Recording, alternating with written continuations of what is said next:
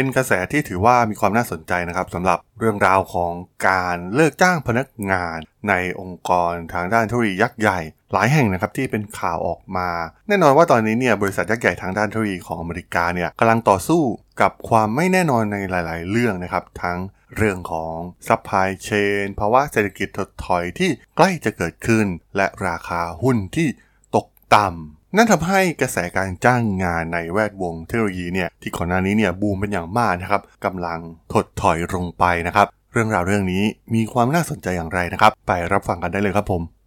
You are listening to Geek Forever podcast. Open your world with technology. This is Geek Monday.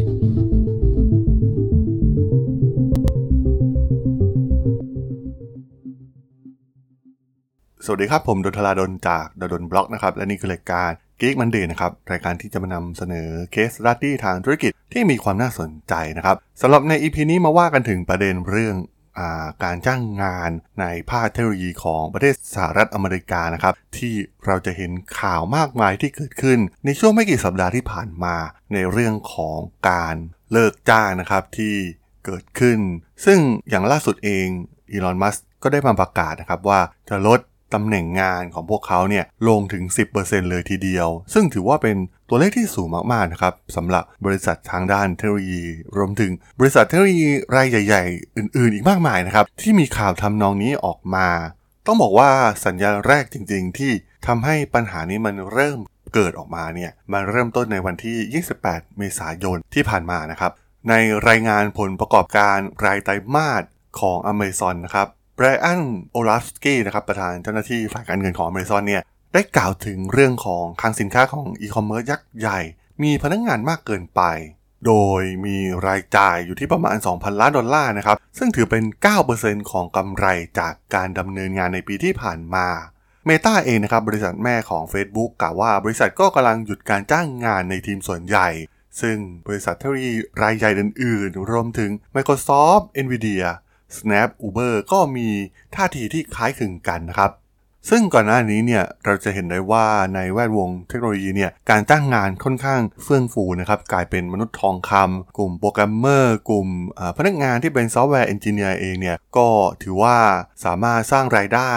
ได้อย่างมหาศาลนะครับ ตั้งแต่ในช่วงปี 2010 เนี่ยจำนวนตำแหน่งงานในอุตสาหกรรมเทคโนโลยีของอเมริกาเนี่ยเพิ่มขึ้นโดยเฉลี่ย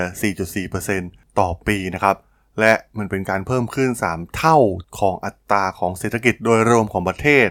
รวมถึงการแพร่ระบาดของไวรัสโควิด -19 ก็ทำให้ งานเหล่านี้เนี่ยมีจำนวนเพิ่มมากยิ่งขึ้นนะครับ เพราะว่าพฤติกรรมที่เปลี่ยนไปของผู้บริโภคเองนะครับที่ทำให้บริษัทเทคโนโลยีเกิดขึ้นมากมาย รวมถึงบริษัทหน้าใหม่ บริษัทยักษ์ใหญ่ก็ทำกำไรไปได้อย่างมหาศาลสอดรับกับพฤติกรรมผู้บริโภคนะครับที่ต้องใช้รูปแบบของดิจิตอลในการดำรงชีวิตนั่นเอง รวมถึงความต้องการในเรื่องทักษะทางด้าน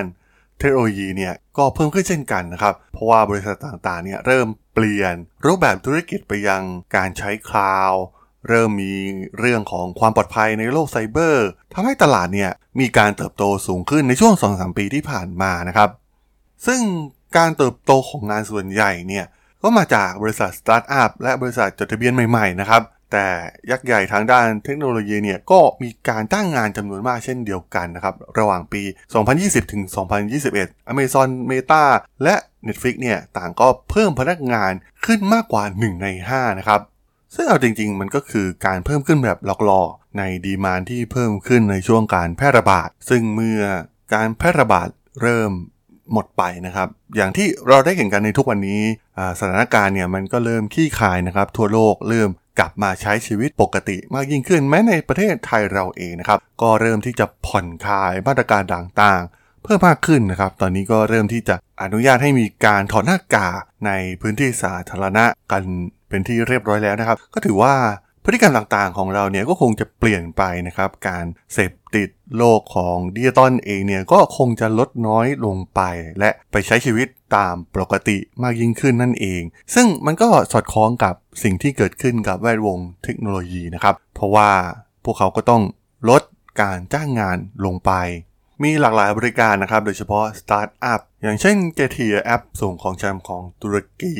หรือ Peloton นะครับผู้ผลิตจักรยานออกกำลังกายที่สามารถเชื่อมต่อออนไลน์ได้นะครับ ซึ่งรวมถึงบริษัทยักษ์ใหญ่อย่าง Netflix เองนะครับ ที่เลิกจ้างพนักงาน 150 คน PayPal ซึ่งเป็นบริษัทชำระเงินยักษ์ใหญ่ของโลก ก็กำลังปลดพนักงาน 80 คนหรือมากกว่านั้นนะครับ ซึ่งคิดเป็นประมาณ 1%ของจำนวนพนักงานทั้งหมด แต่มีความน่าสนใจนะครับ ทีมที่ถือว่ามีความสำคัญต่อกลยุทธ์ของบริษัทเนี่ยมักจะไม่ถูกเลิกจ้างนะครับ แต่ว่าการเลิกจ้างส่วนใหญ่เนี่ยจะเป็นผลกับทีมอื่นๆนะครับ เช่นบริษัท Microsoft นะครับจะเลิกจ้างเฉพาะหน่วยที่เกี่ยวข้องกับซอฟต์แวร์เช่น Windows หรือ Team นะครับ แต่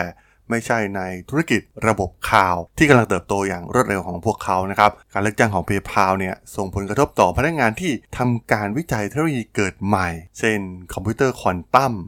ในขณะที่ Netflix เองเนี่ย นักงานที่ถูกไล่ออกหลายคนทำงานในด้านการตลาดนะครับมากกว่ากลุ่มนักแสดงนะครับที่สร้างคอนเทนต์ออกมา ซึ่งถือว่าเป็น key หลักของบริษัท รวมถึงทักษะที่เป็นทักษะชั้นสูงนะครับไม่ว่าจะเป็นเรื่องของ Data Science นะครับหรือพนักงานที่เกี่ยวข้องกับเทคโนโลยีใหม่ๆ เช่น Machine Learning หรือ AI นะครับซึ่งแน่นอนว่าความต้องการของกลุ่มคนที่มีทักษะเหล่านี้เนี่ยค่อนข้างสูงนะครับ ตอนนี้มันก็แทบจะ ต้องแยกดึงตัวกันอยู่แล้วนะครับ ไม่มีใครคิดจะปลดพนักงานเหล่านี้ออกไปแน่นอนนะครับ ซึ่งมันเหมือนกับเป็นการปรับฐานครั้งใหญ่อีกครั้งหนึ่งนะครับ ของบริษัทในอุตสาหกรรมทางด้านเทคโนโลยีนะครับ หลังจากเริ่มกลับมาสู่ยุคการใช้ชีวิตปกติอีกครั้ง ก็ทำให้หลาย ๆ งานเนี่ยก็ต้องอาจจะสูญเสียไปรวมถึงการจ้างงานที่เพิ่มเข้ามาตอน ภาวะการแพร่ระบาดเนี่ยมันก็ทำให้หลายๆ บริษัทเนี่ยคิดทบทวนใหม่นะครับในการจ้างงานเหล่านี้แล้วก็พยายามเลิกจ้างออกไปนะครับเพื่อสร้างความแข็งแกร่งให้กับองค์กรของพวกเขาอีกครั้งหนึ่งซึ่งโดยสรุปเนี่ยก็มันคงจะไม่เลวร้ายเหมือนกับในยุคฟองสบู่ .com แตกในช่วงปลายทศวรรษที่ 1990 นะครับ ที่ช่วงนั้นเนี่ยเรียกได้ว่าเจ็บตัวกันไป เป็นจำนวนมากนะครับ มีพนักงาน ตกงานจำนวนมหาศาลนะครับ เพราะว่ามันเป็นช่วงฟองสบู่ .com จริง ๆ แต่ตอนนี้เนี่ยเรียกได้ว่าบริษัทเทคโนโลยีหลายแห่งเนี่ยเติบโตจนกลายเป็นบริษัทมหาชนยักษ์ใหญ่สร้างรายได้หลายแสนล้านเหรียญสหรัฐนะครับและธุรกิจของพวกเขาเนี่ยก็กำลังเติบโตอย่างต่อเนื่องนะครับไม่มีทีท่าว่าจะชะลอการเติบโตลงเลย ซึ่งแน่นอนว่า มันเป็นการปรับฐานใหม่ของบริษัทเทคโนโลยีเหล่านี้เพียงเท่านั้นนะครับ มันเป็นเพียงแค่ชั่วขณะหนึ่งในการเลิกจ้าง แต่อย่างไรก็ตามนะครับผมก็ยังมองว่าตลาดแรงงานเหล่านี้เนี่ยก็เป็นตลาดที่สำคัญมากๆที่มีศักยภาพสูงนะครับแล้วก็เป็นฐานที่สำคัญมากๆนะครับในทุกๆประเทศเลยนะครับ ทั่วโลกที่จะเป็นแรงขับเคลื่อนในการพัฒนาประเทศไปสู่โลกในยุคอนาคตนั่นเองครับผม สำหรับเรื่องราวปัญหาการเลิกจ้างในแวดวงเทคโนโลยีใน EP นี้เนี่ยผมก็ต้องขอจบไว้เพียงเท่านี้ก่อนนะครับสำหรับเพื่อนๆที่สนใจเรื่องราวทางธุรกิจ เทคโนโลยีและวิทยาศาสตร์ใหม่ๆ ที่มีความน่าสนใจก็สามารถติดตามมาได้นะครับ ทางช่อง Geek Forever Podcast ตอนนี้ก็มีอยู่ในแพลตฟอร์มหลักๆ ทั้ง Podbean Apple Podcast Google Podcast Spotify YouTube แล้วก็จะมีการอัปโหลดลงแพลตฟอร์ม Blockdit ในทุกๆตอนอยู่แล้วด้วยนะครับ ถ้ายังไงก็ ฝากกด Follow ฝากกด Subscribe กันด้วยนะครับ แล้วก็ยังมีช่องทางหนึ่งในส่วนของ Line แอดที่ a d ธราดล t h a r a d h o l สามารถแอดเข้ามาพูดคุยกันได้นะครับ ผมก็จะส่งสาระดีๆ พอดแคสต์ดีๆ ให้ท่านเป็นประจำอยู่แล้วด้วยนะครับ